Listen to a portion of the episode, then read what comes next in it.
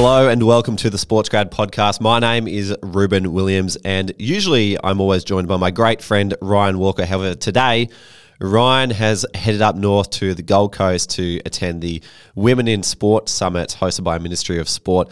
So you've just got me today. I hope that's all right. I'm feeling a bit uncomfortable. I'm feeling a bit lonely in this room by myself, but we have an incredible chat coming up for you very, very shortly. If you are new to the show, uh, myself and Ryan, we're two mates who met working at Cricket Australia together, and now we run this podcast so that other people can get their dream job in the sports industry. So you might be trying to find your first job in sport. You might be 15 years into a, a career in another industry trying to find a job in sport. Whatever it is, we've got guests in interviews and tips and tactics on how to make that jump into the sports industry. So, uh, and today we've got a stellar, stellar guest in Kerry Gassner, who I'll get to shortly. But if you want to follow us, we're quite active on LinkedIn. Head over to there where you can connect with us. Please send us a message. Uh, we always love a personalized message too. If you're going to connect with us too, tell us if you've listened to an episode. Um, but we also run a great community called the Sports Grad Community. Now, this is for people who are serious about connecting with others in sport, who want to learn from like minded people or pursuing a similar sort of goal. If you want to join our community members, there's over 400 of them hanging out on Discord. Uh, and those people are joined by over 40 organisations in the sports industry who are inside to hire these people. Now, together, they've been able to create over 240 jobs for people in the sports industry. So, uh, jump over to that if you want to find a job in sport. Um, speaking of jobs in sport, uh, one of our favourites has recently got a job in sport. His name is Brant Hubber. He's recently got a job at the AFL as the commercial partnerships coordinator. We absolutely love the uh, journey that Brant has been on. We're going to have him on the show next week, in fact, just to kind of hear about what he has done to make that jump into a dream job. So, well done to you, Brant. But if you like the AFL or if you like Brant and you want a job in sport, you want to grow a career in sport, check out the sports grad community. There is something in there for everyone, no matter if you're job hunting or if you're hiring or if you're just trying to get that next promotion. So www.sportsgrad.com.au forward slash community is where you can find all the details on that. Now, Deakin University has been a huge supporter of SportsGrad since day dot. And if you're currently studying or you've just finished studying, having a post grad qualification in sport management on your resume can give you a huge leg up over other potential candidates who are applying for the same role. So if you want to pump up your resume and get specialized knowledge in sport behavior, law, marketing, ethics, finance, governance, you name it, Deakin University's postgrad Master of Business in Sport Management is not one of, but the best in Australia, ranked at number one. So add a add a postgrad qualification to your resume, and that's our quick tip for this episode. Now, on to our guest, Kerry Gassner. I'm super excited to introduce you to Kerry. He is a phenomenal person, and here's a bit about his background. So, Kerry's very different to a lot of the guests that we've had on this show. Kerry started out his career as a truck driver, and he was driving trucks around the country for the first seven years of his professional life before he followed his father's footsteps into the police force. And he spent 15 years in the police force, working up the ranks into detective, sergeant, that kind of thing, and was on a very steady path to being there for the rest of his life. It's very comfortable. They look after you for a long time. And after a while, he got a bit of an itch. Someone opened his eyes to the potential of working in sport, an area that he loved. He's got a good ba- background in baseball and coaching as well. And he ended up making the jump into the AFL and worked in the integrity department there. Before, after five years of a career at the AFL, he then moved over to venue management at Kardinia Park down in Geelong, where the Geelong Cats play all their home games. And as you'll hear, also host stellar concerts such as the Foo Fighters, of all people. Since then, he's jumped over to the Melbourne Olympic Parks Trust, or MOPT, if you hear it referred to as that, where he is the venue manager of John Cain Arena, which sits alongside Rod Laver Arena. These are, these are the two premier courts of the Australian Open, for those wondering. So Kerry is an amazing guy. He's had an incredible journey, very untraditional journey, but one that I think will help a lot of people if you're trying to make a jump from one career into another, or if you're just looking for advice on how to grow a career as well. Kerry's got some, some stellar pieces of wisdom. Um, now, a couple of things to look out for. Kerry talks about the fact that you need to have stories to tell in interviews. because when you get to an interview, you've got to have something to say. And so, if you listen to the breadth of experience that Kerry has to offer, you'll understand why this former policeman has been able to jump ship into the AFL. So, stick around on how he went about building out his deck of cards, as he referred to it. Secondly, if you want to make the jump into sport, you need to know why you want to work in sport. You need to have a reason. It's not enough just to say, I love sport. So have a listen to how Kerry articulates how he is connected to what he's do, what he does, and some of the stories about the impact he's been able to create. Uh, incredibly special, and it's no wonder why he loves his job, and it's no wonder why he's been given the position that he's in because he is so connected to what he does. And he's even built a ritual out of making sure he's continuously connected to what he does. I won't give it away just yet, but I think a lot of people are going to look out for it now after listening to this.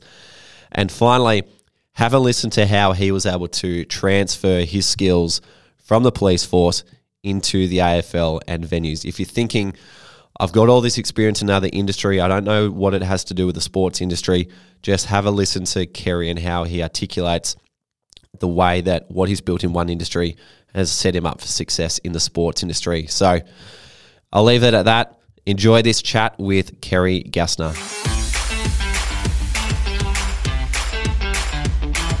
Kerry, welcome to the podcast. Great to be here, Ruben. It's uh, I actually am privileged to actually be sitting in this chair. I've, I've watched a, quite a few of these um, over the over the period, so to be sitting here now is a bit surreal, but it's good. It's nice to be here face to face. No, our pleasure. And I thought I um I thought I'd better start by just by showcasing listeners how connected the sports industry is and share a bit about how we came to connect. Yeah. So Nathan O'Brien has been the glue between you and I. Now, back in 2019, Nathan O'Brien was, I think, the 11th or 12th ever YouTube interview Yes. I did before there was ever a podcast. It was a very amateur YouTube channel. Nathan was a, a guest on that. You spent a year working with Nathan down at Kardinia Park. Correct. And uh, three years after I chatted with Nathan, we bumped into each other at the Grand Prix, had a coffee after that, and he said, Ruben, there's this guy who I think would be perfect for your podcast. His name's Kerry Gassner. I spent a whole year traveling to Geelong with him in the car. He's got some great stories. He's got an incredible background in the police force. You have to get him on. So I'm glad that we finally reached this moment. we did meet this moment, and uh, that YouTube is uh, one to watch for those who actually want to go out and watch that YouTube clip for Nathan's sake. So he'd uh, be quite embarrassed to be able to hear this, but um, no, brilliant. Um, absolutely, I think stories about and connecting is about what it's. You know, it's got me to places where I, I never thought I would be, and I think to sit here and do this, I think you know some of the work that you do with sports grads just amazing, and that's that's what it's all about. So, Thank you. thanks Nathan, and thank you. so, Another thing that we have in common, Kerry, is our shared appreciation for empty stadiums. So when I was it. when I was at Cricket Australia, one of the best parts was being able to go into the Hugh Trumble Cafe at the MCG, flash your staff card to the MCC security guard, and go and take your lunch into the stand, and you'd be the only person sitting there in a hundred thousand seat stadium. Now, I believe you have a similar ritual before each of the events that you work at. Do you want to tell us a bit about that? I do. It's uh, probably one of yeah. It is probably one of the one thing that keeps me connected, and then it actually just it just for some reason, and don't think of it of a, a weird one. Of actually just the aura of actually being in an empty stadium is quite quite amazing. So. Um, Hugh Trumble Cafe is always a good one to do, and I'm starting to get my team from MOP to go over there and, and experience something different. But uh, to sit in in a stadium for me is one probably one of the most best experience you could ever do. And it doesn't matter whether you're at the MCG, John Cain Arena. Um, I used to do it as Jiangwan Stadium in, up in China when we were putting a game up in up in uh, the middle of Shanghai, wondering, you know, an AFL game, wondering what what are we doing up here, but how how amazing it actually was to, to do it. So for me, um, it's been the one thing that has always grounded me in the sporting side of things, whether it's been you know professionally or personally, um, sitting in an empty stadium either before or after, and before each and every show, whether it's Harlem Globetrotters at, at John Cain Arena or whether it's a a grand final, you know, when my time at the AFL, just one of the best experience you could ever have. I think just to keep you grounded and makes you feel pretty privileged to be in the in the positions that we do in the sport. So And um, not just sport as well, like uh, entertainment too. I believe the, the Foo Fighters you were correct. privileged to be able to see. I know that they just had a, a tribute concert to um, uh, Taylor Hawkins over at Wembley. Yep. Um, when, when did the Foo Fighters con- uh, concert come through through you? Uh, well, that was yeah, right place, right time. But it, one of the, you know, you've got to be in the right place. But uh, we got a uh, call. So I was at Kardinia Park early this year. So I've only just moved across to Melbourne Park now. But uh, the start of the year was at Melbourne Park, and we got uh, told that we're going to have our first concert. Um, pretty exciting for the team down there. They're a brilliant team, and you know, Kardinia Park is, is, is certainly going some places. And we got um, word that we've got our first concert, and um, never had a concert down there. That venue's never held um, anything of the like. It's always been traditionally football, but uh, we were we were told that the Foo Fighters were coming on the third of December, um, which was quite amazing in itself. We don't have a ticketing build. We don't have how we're going to get people in, how many people we're going to put on the floor, all those sort of things. So that was all good and well um, until at such stage. Uh, the CEO and uh, Nat- uh, Jerry Griffin, who's there, and also Natalie Valentine um, tapped on my shoulder and said, Can we have a chat? Um, you know, that 3rd of December date, what if we were to say that they'll be here in three weeks? Um, so we're sitting there and I doubled. No, that, that can't be right. How can we put on a concert of that of that size um, with three weeks? But um, sure enough, it actually was three weeks. So it was very much a, a, partnership with Always Live and you know the kickoff and the, the bounce back of entertainment. You know within Victoria, and there, you know there was a lot that sort of sat behind it, but uh, nonetheless, it was the Foo Fighters were coming to town in three weeks. So, um, you know, I was part of it. Very fortunate to be part of a team that sort of led the, the whole planning and delivery of the first ever concert at uh, Park. But then we also sat there, um, you know, a day out, two days out, and listened to a sound check, and there's the Foo Fighters in in Geelong, which was, to be honest, amazing. You yeah. can't you can't beat it. But they, they're the experiences now. I mean that will go down. I think nearly in all of us, the small little team at Kardinia Park that we are all part of to to put that show on. But there was a moment where I sat in the stands um, the night before. Um, actually, Nathan will attribute to this that. Uh, it was pretty close to two in the morning when we finished the ops plan and everything. We just sat out there and we were just sort of taking the whole thing in. It was just dead quiet, and then you just understand what's happening in 24 hours. It's quite amazing, and the amount of work that's gone on, you know, from our from our team, but everyone else to actually put this show on was probably one of the great experiences you know you could ever have in in sport and entertainment and working in venues. So, pretty cool story, and yeah, I've got a son who just loves Foo Fighters, so having him on um, FaceTime for the first song was probably one of the, the great experiences you get to come, you know, you get to do. So yeah, pretty good. Amazing. Well, they are obviously an, an international sensation, and yeah. to be able to grace Geelong is pretty pretty rare in itself, and to be able to stand on the on the stadium yeah. beforehand is pretty special as well. Now, uh, you weren't always working in sport. No. Um, to add a bit of context uh, to this conversation, I want to go back to your early career in the police force, where you spent 15 years there. Yep. And then a lot of people think about jumping over to the sports industry, and you managed you managed to do that straight into the biggest organisation in the country, being the AFL. And now you've gone on to you went on to Kardinia Park, you went on to Melbourne Olympic Parks, and looking after John Cain, which I'm pretty sure Nick Kyrgios has said this is his favourite court in the entire world to, to play on. Um, you mentioned some of the other shows you've looked after as well, but tell us a bit about your time at the police force. What sort of things were you dealing with back then? Good question. Um, I was always going to be, a, I think, destined to be a policeman. I grew up in a policeman's son, a, in a policeman's family, I should say, and uh, um, I went drove into I did interstate truck driving out of school. I didn't go to university. I didn't have that pathway that, that sort of traditionally a lot of people that I went to school with and um, did furniture transport. But you know that was always you know I'm going to join the police force. So furniture transport.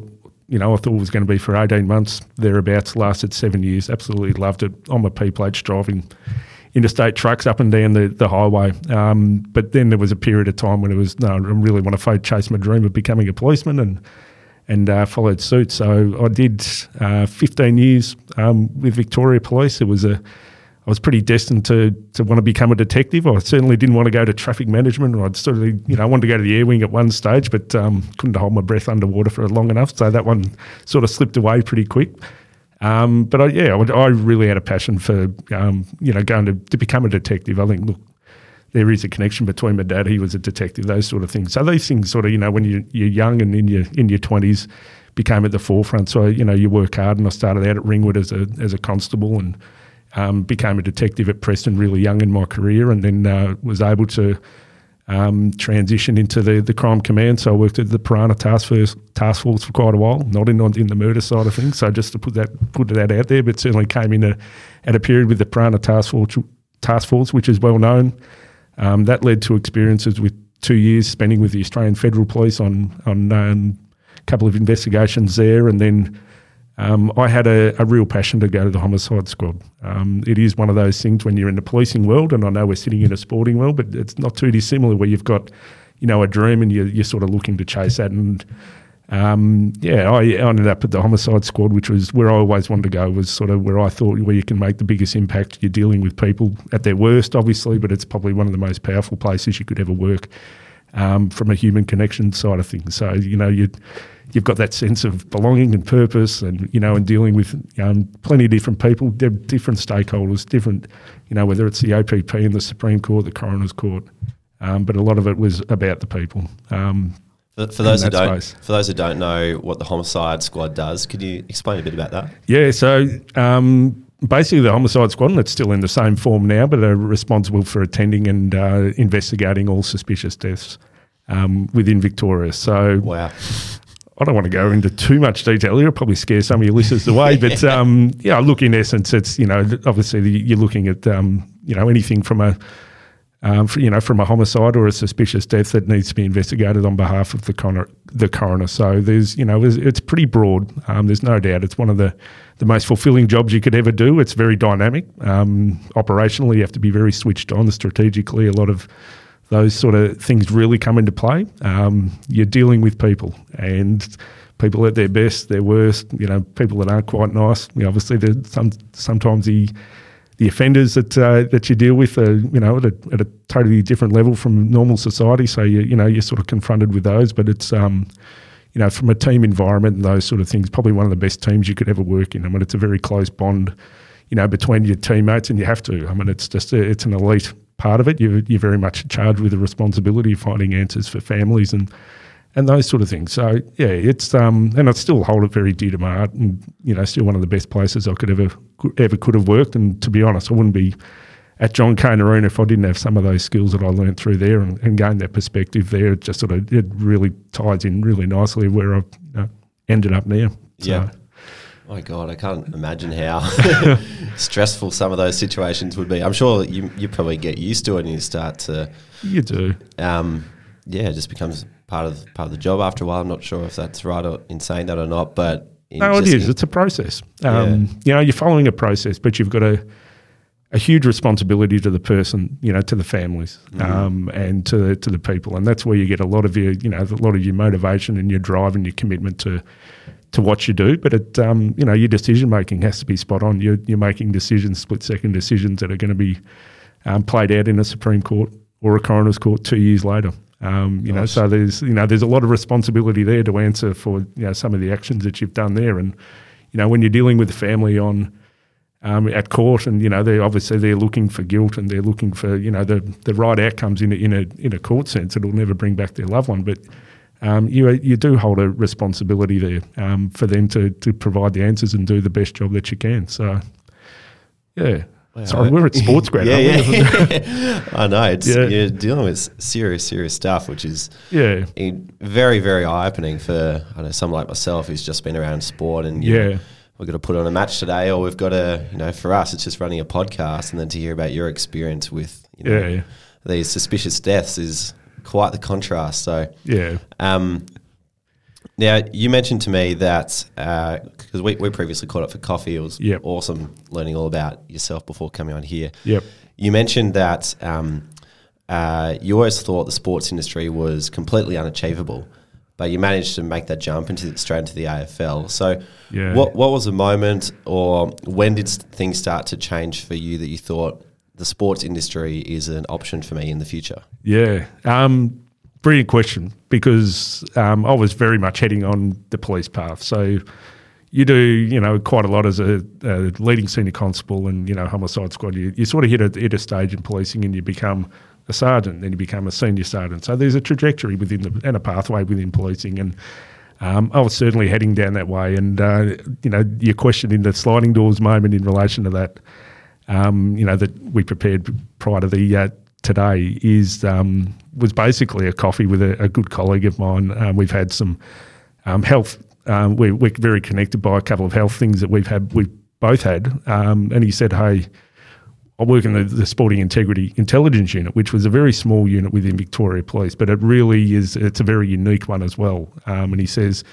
before you become promoted, and this was on the way out of after I've just done my sergeant's exam. So it literally is on the day that I'll tick my box and I'm off. You know, I'm out of moving up. And he goes, why don't you come and spend a bit of time at Sporting Integrity and uh, Intelligence Unit? So it's part of, basically, it's very much a stakeholder relationship um, unit that works with all the sports. So Racing Victoria, um, the AFL, you know, you've got the Australian Open that comes in here that are treat, you know, the tennis integrity unit that comes in from overseas for the Australian Open and our larger events. And it, and it, it is basically set up, given that we're the sports capital of the world, but um, just a brilliant insight into sport. Now, um, in my personal life, I, you know, I had a real passion for baseball. You know, working at, um, you know, doing a lot of coaching, uh, the Australian Pathways, ABL, uh, the Australian Baseball League. So I had this passion of sport, and you know, you go even go back to venues and those sort of things for a very long time. I just had this passion of sport, loved it, never thought it'd ever be attainable to actually be in it.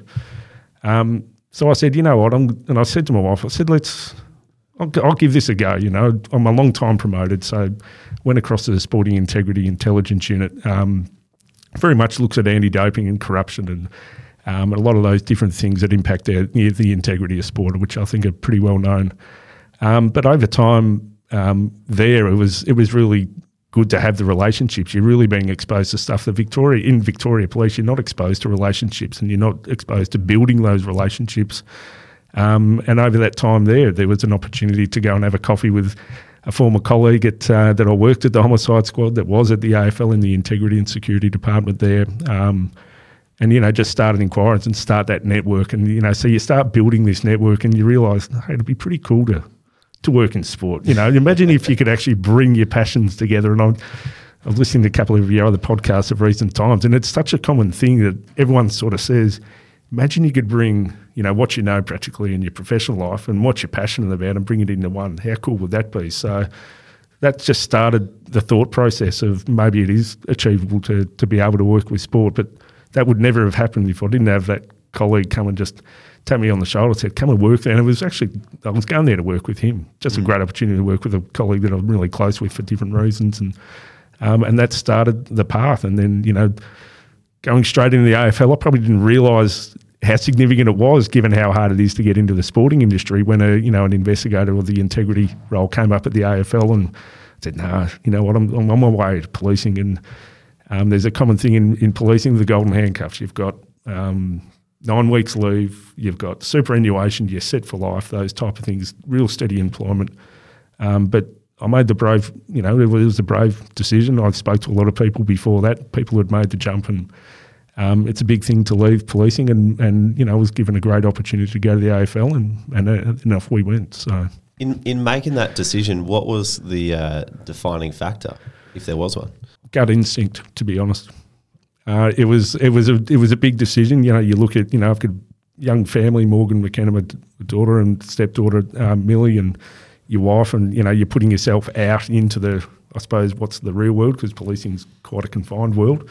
Um, yeah, it, it, was going with a bit of a, a bit of a dream and, and and taking that passion, bringing it together, and say, you know what, this is worth it. You know, and the, I'd had some, you know, there's a couple of other things in a personal space. You know, I had a quadruple bypass when I was 34. So the, your perspective just changes over time. And it's sort of like, well, you know, imagine being able to do something that you love, do it well, and be in an environment like the AFL, which was, yeah, just, I took the jump basically. Yeah. Just you've got to be brave enough sometimes and make the, and make the jump. So, so it sounds like you've been through like this really thorough decision making process to change a, to make it quite a drastic career change because you've got everything set up for you. Yeah. Do you remember the day when you got the call from the AFL to say Kerry would love you to be a part of the team? Yes, vividly, and it was probably one of the. I was going to say one of the better days there because I look back at that day now. I mean, at the time, yeah, it's excitement yep, can't wait. I'm going to get an AFL jacket. I'm going to go work at the AFL. I had no idea where it's going to lead me. And that's, you know, sometimes you just don't know where the end's going to be, but you take that initial step and then the opportunities that it that opened up, you know, of where I am now, would never have even thought that. So, um, the significance of that day now is probably profound on my sporting career, where I sit now, and you know, in a very privileged position to work at Melbourne Olympic Park. And that that day there and that phone call was was good, and shake, coming in and shaking the hands and getting my brand new AFL jacket and a nice polo and. Didn't have any branding on it, which I was disappointed at. But it was just some, you know, the AFL got a long way to go with their branding on. Yeah, don't know that, but um, yeah. No, but that's that was the day that you know it started me on my journey now, where I could actually realise the dream of bringing your passion and bringing what you know and, and transferring those skills into a whole new world. So, and did, did you keep your composure on the phone, or were you in all sorts? Who, who did you tell first as well? I had to ring my wife first. Had to do that if I didn't do that. But uh, no, I was with um, a couple of guys that, that knew you know the AFL side of things from the Sporting Integrity Intelligence Unit at that stage. Goes, why are you doing this? Why do you need to get out of a big Pol? You know you've got all this set up, and I'll say, well, I'm going to go, you know, give it a go. They look, they're incredibly supportive, but um, you know, a lot of people, you know, I remember handing in my resignation to my, um, you know, to the uh, deputy commissioner at the time. He goes, "Why would you want to go to such a place as the AFL? You're set up here." And you know, it was actually a was it, you know, you're sort of taken back at the attitude. It's sort of like instead of well done, hey, you know, this is a good reflection on Victoria Police that we've got people that that can add value out out in out in the real world, and you're always welcome back. It was like, what are you doing that for? And I was like, well, hang on, I just here's my resignation. Sort of put it on his desk and walked out. So, mm. yeah, gosh, um, that role though of um, uh, integrity and security, it seems to be quite a natural path for people who've come from the police force to jump into sport. Even when I was working with the T20 World Cup. Um, I was the team liaison officer, but every team also had a security liaison officer. Yeah. And these, the two that I was working with, were both police women who had taken a few weeks out of their job to follow uh, the New Zealand cricket team around with us. Brilliant. Yep. Um, is what, why does that skill set in the police force fit this integrity role so well? Yeah, that's a good question. I mean, because integrity, I mean, we won't go down the rabbit hole of integrity, but there's sort of two people that – really fit into the mold. There's the policing, the operational, they're having the ability to investigate, um, you know, to knows that you know, understands the accountability required to investigate, and you know, and uh, in the in the sporting sense. But there's also the lawyer side of things, so the the legal side, and you know, and you can look at every integrity, the Essendon saga, all those how how legal and complex it actually gets in that space there. So policing, are, you know, some of the transferable skills with policing are you know, you, you, you're really good operationally. You, you, you know, you have skills that, you know, um, that you can always look for risk well before it comes up. You have the ability to speak to people most of the time because that is some of your core job. Uh, so policing, you know, in an operational sense, you have to be very planned and prepared, and you have to be accountable to everything that you do. So a lot of those skills actually fit really well in the sporting sense as well. You know, if you're doing, you know, you're you're you're speaking to a suspect in a policing sense, or you're speaking to a player, um, in an integrity sense in, in, a, in, in the sporting world. It's there's not a lot of differences, but you have the ability to build that rapport. You understand the process. There's ways of being able to, you know, to, to achieve outcomes, you know, through a, under a good structured process. And you know, there's a lot of that now. I don't interrogate people, and I'm certainly not in venue managing now. But um, you know, there's there's ways that you can talk to people, build relationships, and policing has a real unique way of doing it because basically that's what you have to do. So. Yeah, I also remember um, uh, I used to have the desk right in front of um, Sean Carroll's office, who is the head of integrity at Cricket Australia, another yes. former cop who kind of fits that mould. Yep. Um, uh, he always had the door for, firmly locked. You always wondered what on earth is going on inside that room. yes, sometimes you do. It's yeah, policing side of things. But I mean, I've got a head for it. Everyone still thinks that I'm a police, and I've got no hair, and I, I still look like one. But uh, he's a good man. He's um, you know, and you look at his path now and what he does. It's it's it's a brilliant role. But yes, sometimes you, old habits die hard from a policing sense, keeping everything locked. And, yeah, um, absolutely. So, so, you made like uh, another jump from integrity into venue management. In terms of that role, what does your day to day look like now? Uh, a lot different than what it did in 2015, that's for sure. But uh, no, look, I, I have a, a, I'm in a very privileged position to work at Melbourne Olympic Park, and um, I made that transition about four months, uh, three months ago from Kardinia Park, where I was given another great opportunity um, in that space there. But now, um, John Cain Arena and part of the Melbourne Olympic Park is we are, you know, as, you know, from a government sense. So we are, you know, we're a government entity. The Melbourne Olympic Park Trust is um, reports up to the sports minister and those sort of things. But um, you know, I think it's pretty very well it's very well known that Melbourne Olympic Park and, and everything that it offers is is very much at the jewel of you know venues within uh, within Victoria, or Australia, and even internationally, you know, with the Australian Open side of things. So um, I'm one of five venue managers now um, that basically oversees a brilliant team, a front of house and a back of house team. Your front of house with your uh, two um, event managers and an event coordinator that you know do a lot, a lot, of the, the heavy lifting and planning of the events, and then a back of house team with um, you know basically pulling down. Uh, converting the place from a basketball court to a stage to a concert back to a basketball court, all in all in the space of three days. So they're they're a, a brilliant bunch of um, men and women who who work, you know, in, a, in our in our venue team, and they're part of a wider network of part of Melbourne Olympic Parks as well. So you know, there's just an, it's a it's an incredible place to work, and when you when you you know, I'm still learning, and I'm starting to see the, the true breadth of what it you know the what the um, what the park actually has, and heading into my first Australian Open. Um, will be quite amazing. So yeah, I have a privileged position of leading a, a brilliant team, and um, John Cain Arena is uh, it's the workhorse um, venue of of Melbourne Olympic Parks, we got anything from uh, the NBL to you know with the Melbourne United, Southeast Melbourne Phoenix um, seasons. We have the Vixens and the Magpies in the Super Netball. Uh, we've had international basketball, we've got international netball. We've had I don't know the bands. I know Liam Gallagher. He came through a little while ago, but uh, you know we have a range think, of. I think bands. it was, uh, it was Gang of Youths there recently. Gang of Youths is at Rod Laver Arena. Rod Laver, yeah. but um, yeah, we got we had Glass Animals. Um, we had Yungblud. Um, I know we've got, you know, for the older people, we've got the offspring coming up, and then we've got Flume coming through our venue. So it is just a diversity. And then we're starting to look forward to, you know, the Australian Open now, the, the second phase of the overlay starting to be presented to us. So the place transitions again. So yeah, it's an amazing position now to where I find myself. Very privileged, very um, thankful to be where I am. There's Busy. A, there's a lot that comes through your doors. I think these might be Rod Laver events as well, but I recall going to a, a Melbourne Olympic Park um, show to see uh, Fleetwood Mac, I think, came yes. recently, and yep. Jerry Seinfeld came a couple of years ago as well. Yep. Like the variety of entertainment that you guys host is it's, incredible. It's amazing, and and that's a crowd. You've got AAMI Park with. You know all your all the your A League and soccer content and rugby league. Uh, sorry, yeah, rugby union, rugby league. Mm.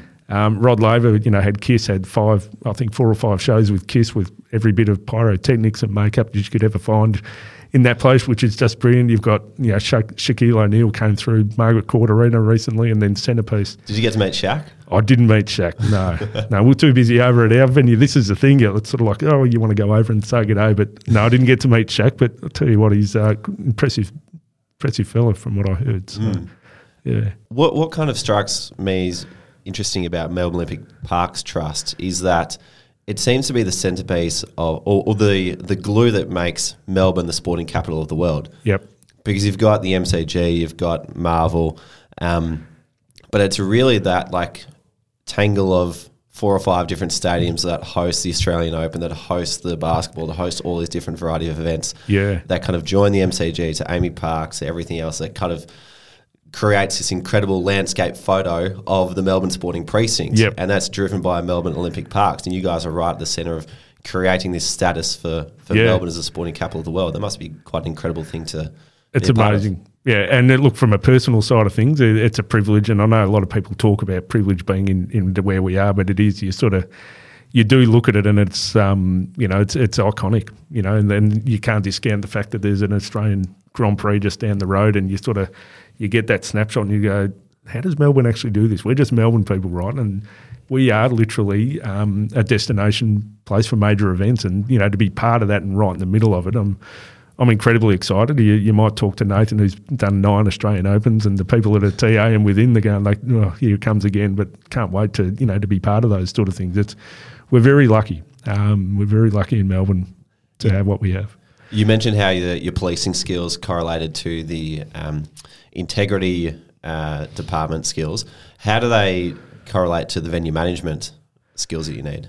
Um, I think it's perspective now. So, you know, I'm certainly out of the days of interviewing and investigating and doing those sort of things. But, um, you know, those, you know, one thing that, you know, we speak about, you know, we're certainly within our team and those um, discussions that we have is about perspective. There's nothing that we can't achieve.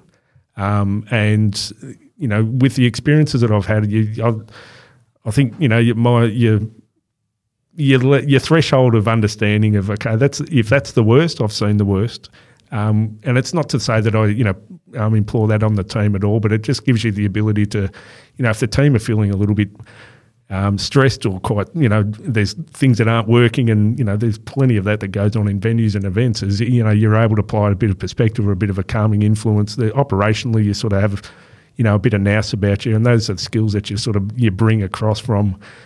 Um, from the policing, and then there's the accountability, like you know, workplace safety. We've you know we've got as I said, you know, close to um, 80, 90 tonne of lighting that has to, you know, come up and down. We've got stages and all those things. So, you, you know, you, you certainly understand the risk and those sort of things as well. So there's there's a lot of transferable skills that policing have taught me that, you know, to be honest, to walk into venues, and I haven't had the traditional path of, you know, some others that have come into, the venues there, but there are skills there that, you know, are, are, are valuable. When you say perspective, I'm picturing Kerry Gassner in the middle of John Cain Arena with, you know, say lighting's just coming off the roof and everyone around you is going, oh my God, this thing's going to fall, whatever. Yeah. What what goes through your mind when you've come from 15 years in homicides and dealing with suspicious deaths and you've seen it all? Yep. And now you've just got like a bit of loose wire. Like, what goes through your mind when something goes wrong now that you're in the sports industry? It's a good challenge because you've got to hold yourself back because you, you sit there go, you know what can go wrong here, but um, in a lot of ways you've got to trust the team in relation to that, the, the safety side of thing, and a lot of it's prepare, preparation and policing uh, was very good. You had to prepare for everything prior to, so you you know, if you have the ability to influence your team in, in good preparation, those sort of things that you sit there, you you do sit there with just going, is that right? But um, you know, there's I learn a lot from the team. You know, the, our team are, you know, and the people that come within, you know, and put these things up, you, you learn a lot. And, you know, reverse mentorship is something that I really um, believe in and, you know, asking questions. So I become curious again. You know, how does that sit? I sat with their operations manager last week, empty stadium, and they're lifting, you know, 80 tonnes of truss and, and lights up there. And I'm asking him everything about it, you know, and those sort of things. So, you know, having the ability, so that's good for him because he gets to explain and understand it gives me comfort that he knows, you know, the thresholds. He knows the compliance piece. He knows those bits and pieces, and so I don't sit there and go, "What is going on here?" I can't bear to watch this because I know what could go. You know, you in your mind, you know what could go wrong. So, mm. yeah. So there's, um, yeah, it works both ways. Sometimes you've got to hold yourself back and level yourself out because you, you know, I think you do look at a diff- you look at things totally different um, from what you experience, but you, you find a balance, and I, I, think that's you know that's a good challenge. It's something that I'll, I'll try and work on. Yeah, I, I, can imagine you'd have a really and correct me if I'm wrong, but I reckon if I was working with you, I can imagine you having a really calming influence on the people around you. Hope just, so. Just through the you left to ask the team. No, maybe. Yeah. Um, but is is that something you try to help other people with when you can see people are stressed out? Yeah, yeah, it is. It's um, leadership, and I think you know for any person even you know coming out of university or you know at, at any stage of the thing, if you have a real good um, passion to learn in the leadership side of things, and it's always an evolving you know skill that you're trying to do. But yeah, that leadership, yeah, absolutely. You you want to provide them a calm and, and a good environment, and that's something that you know I know that I can do while I'm still learning a lot of things. That uh, yeah, to give that calming influence to them, I think is really important. They they work at their best, and I think you know, as I said, perspective. You know, I, I can sort of see you know, you know, you can work through stresses. there's there's a lot in the background, obviously, with events and venues that people do not see in the hard work, and and a lot of it you don't get paid enough for to do. But the people that are very special in in building these shows and putting on the experiences. Um, it's hard work. It brings friction. It brings you know, frustration. It brings, you know, the, a whole heap of different things, whether you're tired or anything like that. So I do look, I, would love to, you know, you know, with the position that, that I hold now, provide a great environment for them to succeed and, you know, under, you get them to understand their connection and their why and why they're doing it and just give them the perspective, hey, come down a level, let's work through a problem. There's nothing we can't fix. So I, th- I think you mentioned at the start of the episode that you were sitting in the stands at 2 a.m. at Kardinia Park before the Foo Fighters. So I'm guessing that speaks to the, the hours that you guys work in events. So yeah. it's probably no surprise that you know if you're working through till two o'clock in the morning and something goes wrong. Yep. It's hard to expect everyone to, to keep their cool. Correct, hundred percent it is. Yeah, but I don't would, wouldn't ever wish on anyone putting a concert together in three weeks. But you're right. I mean, it's you, you, sometimes you're sitting there going, "Well, there's no sleep." Mm. But that I think that's that's pretty well known around the industry. And I think you know how you'd manage that. The show will always be delivered um, at it, it's at what cost and, and how you get there and the pre- preparation and and how you know how your team responds and how they work together and um, and providing that is is the real key to success because ultimately the success is joined within the team because you know the work that's been put in and you see the smiling faces at the end of it. So, mm. in, in terms of like the the rostering or the hours you guys work, how, how's that changed between when an event is close to being going live and, and when it's in planning mode? And um, I know a lot of people would would listen to the hours that I'm guessing you're going to mention and think yeah. that's ridiculous. Like, you know, as soon as it hits five o'clock, I'm out of here. Um, so, w- what sort of schedule do you have, and do you like it? Does it bother you sometimes? What's it like? Personally, I'm okay with it because you come from a, you know, I've always worked in shift work and getting called at three, you know, getting called out at three in the morning and that disruption. Um, I wouldn't recommend it for a longevity, believe me. But um, yeah, events are very similar. I mean, there, you know, there is there is periods, and I think one of the keys, you know, for all our teams, and you know, when you're dealing in that space in the event space, is um, knowing when you need to push and knowing when when you know there's a good opportunity to recharge and do that. And um, you know, there are hours now. Like we're coming into VSSS. There's you know the hours have slowly increased over the last um, week and a half, and you know our team are you know we're starting to work shift work. I mean we do have the luxury. I mean this is you know some venues don't have the luxury of having resources, and we're very blessed to have resources at Melbourne Park where. Yeah, those hours. So you might be working. You know, our operations team are working till two, three in the morning at the moment. You know, with all the lighting production and all the back of house things that need to be fixed and you know set up for the for the actual show. So yeah, the hours become a lot. I mean, I think it's, and then it's an understanding. You know, next week we've got a week and a half before the NBL or a concert leading into the NBL.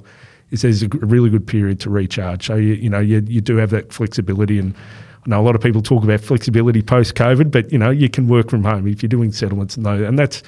Um, you know, I know that's a, a, real big focus of the park now from management and those sort of things is is, is learning because events are coming back, um, content's coming back. We're making up for two years of lost content and it's only just going to get busier and busier. So it's a real challenge now for us to be able to, to manage it, but there are long hours that do come with it and it's how it's managed that's going to be the key. So, yeah, I've heard um, uh, a number from one of our former guests and uh, friend of SportsGrad from Spark Event Group, yep. whose name is Geordie Miles, managing director. Yeah, in his early good podcast, by the way. Thank you. He was good. I like that one. Excellent. Yeah. I'm glad yeah. you like that. um, you, uh, you might remember he said he worked, I think, like a a 32 hour shift or something. He was yeah. working at night, uh, White Night in Melbourne. Yep. Did some ridiculously long shift, then got called into something else, decided it wasn't worth going home to sleep before his next shift continued on. Yep.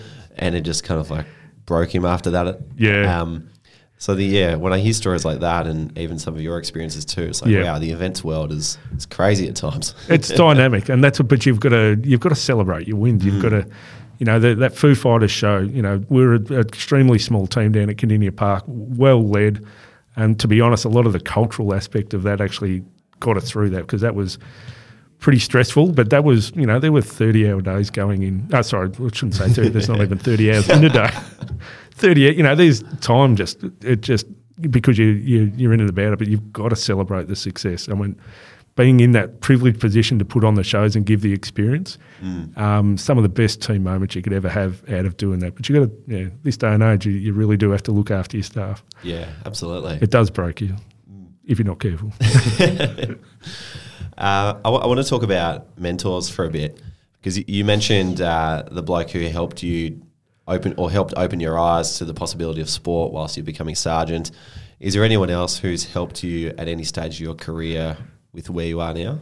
Um, yeah, the, and hopefully good fathers. Uh, I'm going to mention the father. I know that's the easy one, but uh, he's you know he's been a brilliant person that's you know just always supported. And I think it's reassurance. And you know I've heard in a couple of other podcasts sometimes with mentors, and I think it was um, the CEO of Champion Data that I listened to the other day. Libby Owens, yeah. Had a great comment in relation to what mentors are. You need to do most of the work yourself, but a lot of the times you're just seeking the reassurance. Am I making the right decision? Am I doing it right? And that reassurance just keeps, you know, it allows you to take yourself to the next level. And, um, you know, I, you know, Jared Griffin and um, and uh, Natalie Valentine down at you know Kardinia Park. You know, I can't underestimate you know for me in the transition into Melbourne Park what that period was down there, and you know they and what it is, and you know I know you know, you can always pick up the phone around those because there's some just some brilliant knowledge around the venue management side of things. And now, as I step into Melbourne Park, there's some really good people in in there. There's an Andrew Travis that sort of sits there, a huge amount of experience. You know, Danielle Bleasby, who I report into now. You just get all these different perspectives, and I think.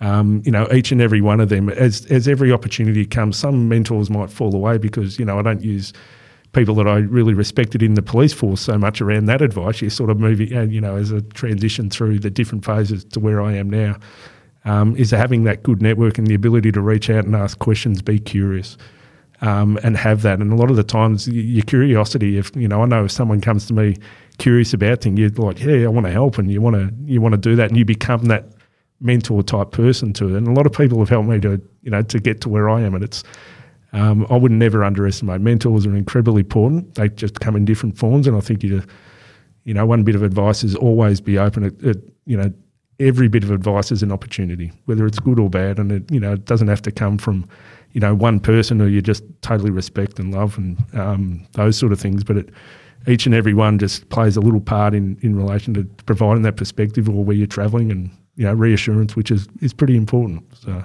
just on the topic of like um, getting advice, like w- what's the feedback system like when you're at the police force? Yeah, that's a good question. Depends who you are. Got to be careful with this one. Um, feedback's really good. There's some look. Policing is one is a brilliant profession, and I, you know, I would still recommend it as a job and um, and those things. Now, um, yeah, the feedback can be quite hard. There's there's you know, policing is a is a paramilitary side of things. So you sort of don't sit in that military environment, but you also sit a little bit. You know, you'd have a rank structure, and there's always that sort of feeling he's above me, and you know, what's your registered number? Um, feedback comes in in plenty of different forms. There's a lot of good people now that have, and policing's shifted as well. You know, the understanding of leadership and um, the true leading of men is and women, I should say, is is incredibly important now, um, and has become a, a focus. Whereas previous previously it was very, you know, yes, sergeant, no sergeant, salute, you know, those type of things where it, you know, can be quite difficult. And I, I, think in, in a society that we live in now, leadership, and there's, you know, there are brilliant, you know, I think Victoria Police for in, in some part are, are really starting to transition to that. And there's, there's a lot of legacies, you know, with policing that come with it because it's a very unique um, side of things. But it, it does, it comes in different forms. But saying that, you, you know, each and every experience that should come on now, it sort of, it, it plays a part for sure. Yeah, uh, I was interested because we've we've heard a lot about feedback in an elite sporting environment. Say at an AFL football club, it's pretty hard and yep. fast. You get yep. used to dealing with that. So interesting to hear how it's delivered in in the uh, the police force. And yeah, um, is it, is it delivered better now that you're working in sport and in an office? Or I I think it is. Yeah, absolutely. Because you you really you're working at a totally different level, and um, and I think there's some brilliant le- AFL has some brilliant leaders within it. I mean, you know, people have their own judgments around different um, different areas of it, but it it is uh, the environment you do. It, it can be quite direct at times, but sometimes that direct feedback delivered in the right way and articulated in the right way. And I think you know, since I've been in this phase of my career, people who I really respect deliver it in a really and articulate the same message, whether it's instead of coming over the top and being that real direct way, which you know, which can just crush people because you you've got to be really mindful and empathetic to the other person. We're people first before we are venue managers at the moment. So mm. yeah.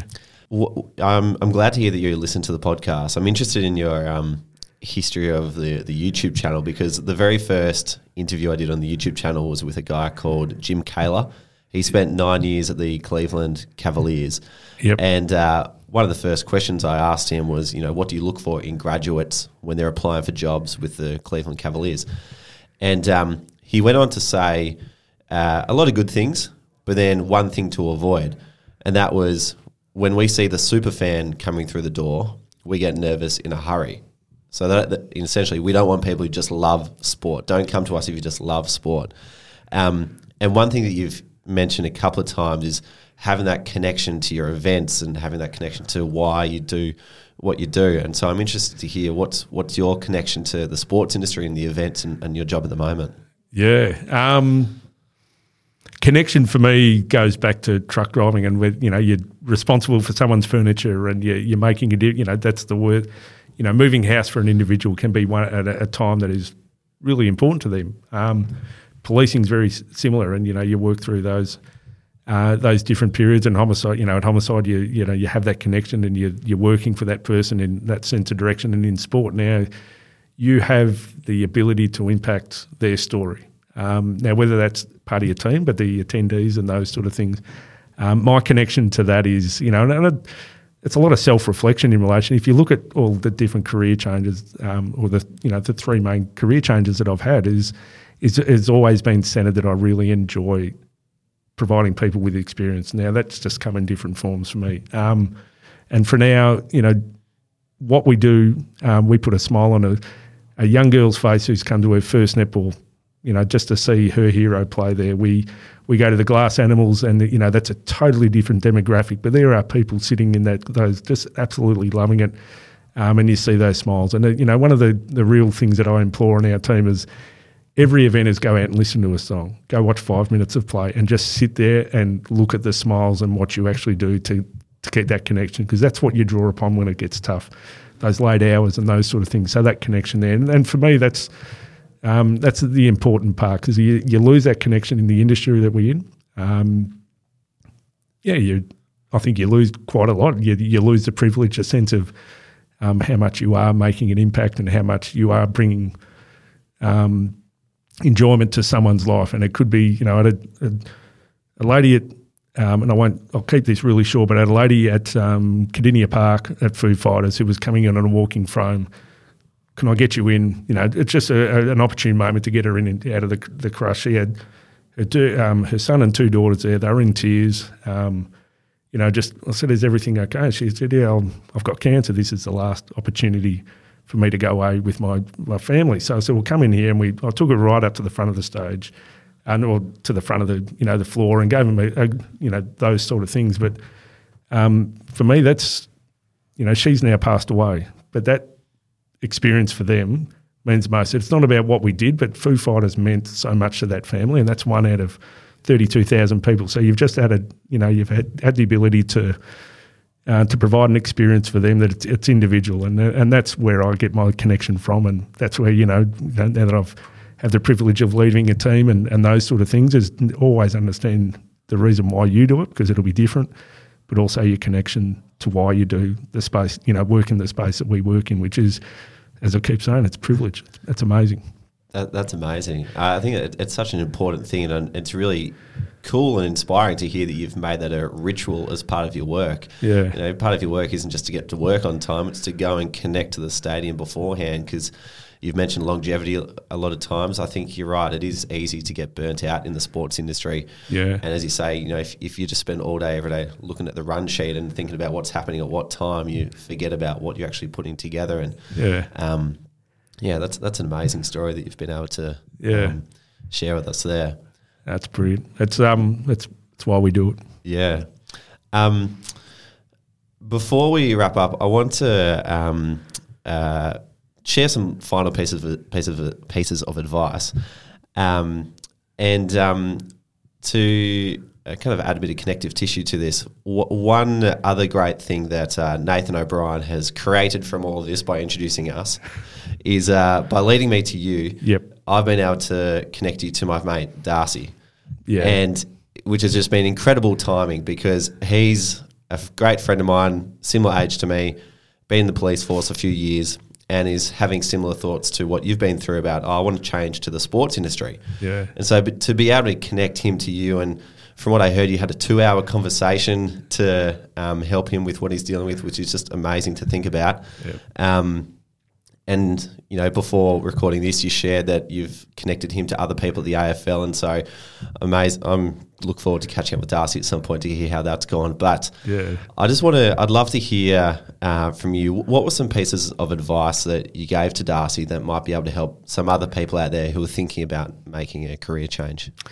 Good question. Um, Darcy and I spoke. It was one. It was a great intro. He is a brilliant person, and um, you know, to your listeners and those sort of things. But a really good centered head on his shoulder, really good perspective. So we connected really well. So you know, he's, he's I'm sure he's a brilliant friend to you. But um, you know, he's a little bit nervous about leaving and making the jump now, whether it's policing or you know any career move. You know, me to go to Geelong you know, living in um, the eastern suburbs in the base of the Dandenong, the Rod and Geelong. That's a it's a decision. You know, you're nervous, you've got to go with it, but it, you know, ultimately it can assist you, and you you know you need to balance things up. But um, I spoke to Darcy. You know, you know, we we just sort of building the broad base of capabilities. Um, you know, you, people can go. You know, we've got a graphic designer in our events team, and she she did a university of graphic designing, and now she's you know leading our events team. Um, there's so many different pathways, but if you build and look at every opportunity as an opportunity or every moment or incident, and it doesn't have to be, it could be the small thing. And I spoke to um, Darcy around, you know, as a, in policing, you get to work, you can volunteer to work at a football match or a cricket match and, you know, be that policeman that walks up and down the aisles. But that there is an opportunity for him to understand venue management. How does, uh, you know, a major event work? How does the, um, you know, the structure and, you know, all the different things that come with There's an opportunity to learn. And, you know, there's, I think there's, every time you get an opportunity to, to build your deck of cards, um, you just never know when you're going to deal that card. Um, you know, for me, there's quite a few different things. So I look, it's a personal thing, but uh, you know, and this was advice that was given me. Just building a broad base of capabilities gives you the opportunity to deal when you're ready, um, and it gives you and it opens up opportunities. So there's a huge part around networking and having a great network and having you know all the different things that come with it. But being a good person and advocating and those sort of things, but building a deck of cards, you know, and it could be from anything from you know being able to, to talk someone or investigate something all the way up to you know putting a, a trust up. It's everything's an opportunity. I never thought you know working up in Shanghai for the three years for that AFL match that no one ever cared about, but that gave me some great perspective in relation to international events it opened up um, international events like the Formula One Grand Prix and in Japan, those sort of things. Everything's an opportunity. I got offered, do you want to work at this event? Yes, I do want to work at that event. Volunteering so much. I went in my baseball side of things. I went, I, met Billy Beane by volunteering in that space and got over to the Oakland Athletics and you know did a coaching internship with them. So every opportunity, but each one of them now play a part in where I am. So building your broad base of capabilities, building your deck of cards, because when that opportunity arises, you've got something to deal and put it on the table to say, you know, a prospective employer and say, yeah, you know what, I can, I can bring X, Y, and Z. I might not be the traditional person, but I can bring this, this, and this, and and I wouldn't be here if you know that didn't work. You know, with Andrew Travis and the people at Melbourne Park that gave me the opportunity to where I am now. So. So, so you were doing all these things whilst you were working the police force. You kind of had your day job, and then you're doing these wide ranging things around it policing um, during the police force. I always had. I've been part of baseball all my life. That's mm. just been you know it's like playing footy. Um, but you know I was co- coaching uh, state teams, um, which led to MLB academies doing some scouting um, and working in there, and that sort of opened up opportunities to go to the states and, and you know spend that time with Madrid. Uh, sorry, with Oakland Athletics. Um, you know that now that, those, some of those coaching and meeting some of the, the, the people in that organisation now you sort of you're just meeting different people in different perspectives mm. perspectives. It's leadership coaching is the same but you can transfer that into now. Mm. um, you know the study side of things you know doing my you know an MBA that's why I wanted to stay out of the police force. I needed to build those skills in the background from a sporting business side of things and did my MBA but that that, ta- that takes you to Real Madrid. That takes you to spend three three weeks with at Real Madrid and um, those things. But they're all little things that you start learning and you start building this capabilities. You understand the worth of brand. I mean, Real Madrid is the biggest brand in the world, and you, are learning about brand. How good is that? You know, those little opportunities that you do, you just start building them, and then you know they're the they're the stories you start telling in your interviews, and you know they're the they're the things that start giving you the confidence to take you know to take the next step into you know whatever sporting career you do. So it's hard. I've been rejected in areas, and you, you know the AFL sort of you, you know you want to get to certain things, and opportunities don't arise. But over time, but you know the bigger, broader base of capabilities, you can you can make your way. You can get there. I love what you said about they're the stories that you share in interviews because ultimately it's the interview that gets you in the door, and, and you got to have something to say. Yeah. And I think one thing I loved about your story is that the extra activities that you're taking on outside of your job, just just don't stop. Yeah. You've got to have this body of work to be able to present. You've got to have a story to tell at the interview. Yeah. It's not enough just to do one thing and expect that to be enough. Yep. And um, what's really interesting to me, having talked to a bunch of different people at different stages of their career, is that that doesn't changes. Yeah. So we, we had a conversation with um, uh, Brant Hubber, who's just got his first job. Uh, well, he's been working at the AFL in a customer service role for a little while, Yep. but just got his dream job in the commercial partnerships team. Yeah. And he's only, I think, 22 or 23. And when he laid out his resume to us, it was just like experience after experience after experience after Yeah. experience. So he's, he's got heaps of things to talk about. Another example is um, uh, Carlo Kasparian in episode 20, way back when he started volunteering at the, at the age of 29 Yeah. one person said to me during university, uh, you know, when should I stop volunteering? And I said to him, well, when someone gives you a job. like, Yeah. And so I think a lot of people think, oh, I should only volunteer until I, you know, am a certain age or at a certain point. Yeah. But then you've got people like Carlo who are like, I'm going to put my ego aside and get out there and volunteer because what I want is a job in sport. Yep. He's now the general manager of digital and marketing at Football Australia Amazing. when the Socceroos qualify for the Qatar World Cup, it's his team who's creating the TikTok videos of Andrew Redmayne doing the. Oh, I saw that. yeah. Yes, Doing- amazing. Yeah, doing yeah, the, yeah. the goalie wiggle and the final save. Yep. Like one of the greatest moments in Socceroos history. He- Absolutely. he's the person at the helm. Yep. And he's gotten that opportunity because he's volunteered. And so to add to these array of people who are doing all this extra stuff, Yep. you've got yourself who's made this amazing career transition based on all the extra stuff you wanted to do too. So Yeah. I think that's great advice to leave on that you've got to build out your deck of cards because Yep. you need to have something to talk about in the interview. And you're an incredible example, Kerry. So um, Thank you, Ruben. It's been a pleasure to have you on this podcast. No, absolutely. And congratulations to all the work you do. I love what you do. So, you and Ryan. It's awesome. Welcome back. I hope you enjoyed that conversation with Kerry. Um, I absolutely loved connecting with Kerry when we first caught up for coffee. So to have this conversation and flesh a few more details out of him was was incredibly special and insightful. And we kept chatting all the way down the hallway as he left the studio. But a couple of things to take away from Kerry. Uh, number one, if you are making a career change, ask yourself, what does your deck of cards look like? Should you be doing more? Can you be doing more? Is what you've what you're doing at the moment enough to present to someone like the AFL and say, "Hey, this is what I've got to offer. Can I have a job?" You heard the array of experiences that Kerry built up over a long period of time to make that jump into sport. Having that deck of cards and a wide variety of cards is incredibly important. So, can you be doing more? Are there opportunities in grassroots clubs, in charities that you can take on to build up your experience to say, hey, I've, I've dealt with all, dealt with all these different situations. Um, I mentioned uh, our friend Carlo Kasparian. At the age of 29, he started volunteering for the Chelsea Football Club Foundation. So there might be charities out there, there might be grassroots clubs, there might be a mix of both that you can put your hand up for and volunteer your time because that experience is what ultimately counts at the end of the day. Secondly, learn to be able to separate your skills from the industry. So you heard Kerry talk about all the different things that the police force was able to provide him. He was able to articulate that to the AFL and say, I've learnt this in the police force. This is how it can tell, help me in the AFL. And the reason why I wanted to highlight this is because we come across a lot of people who say, Oh, I've never worked in football before, or I've never worked in cricket before, or I've only got a background in engineering or IT. You know, does that still count? And in some cases, we'll see their resume and they don't even include their experience from five or six years in another industry. So I think the important thing to take away from Kerry is that all of your experience counts. It's all about how you articulate it.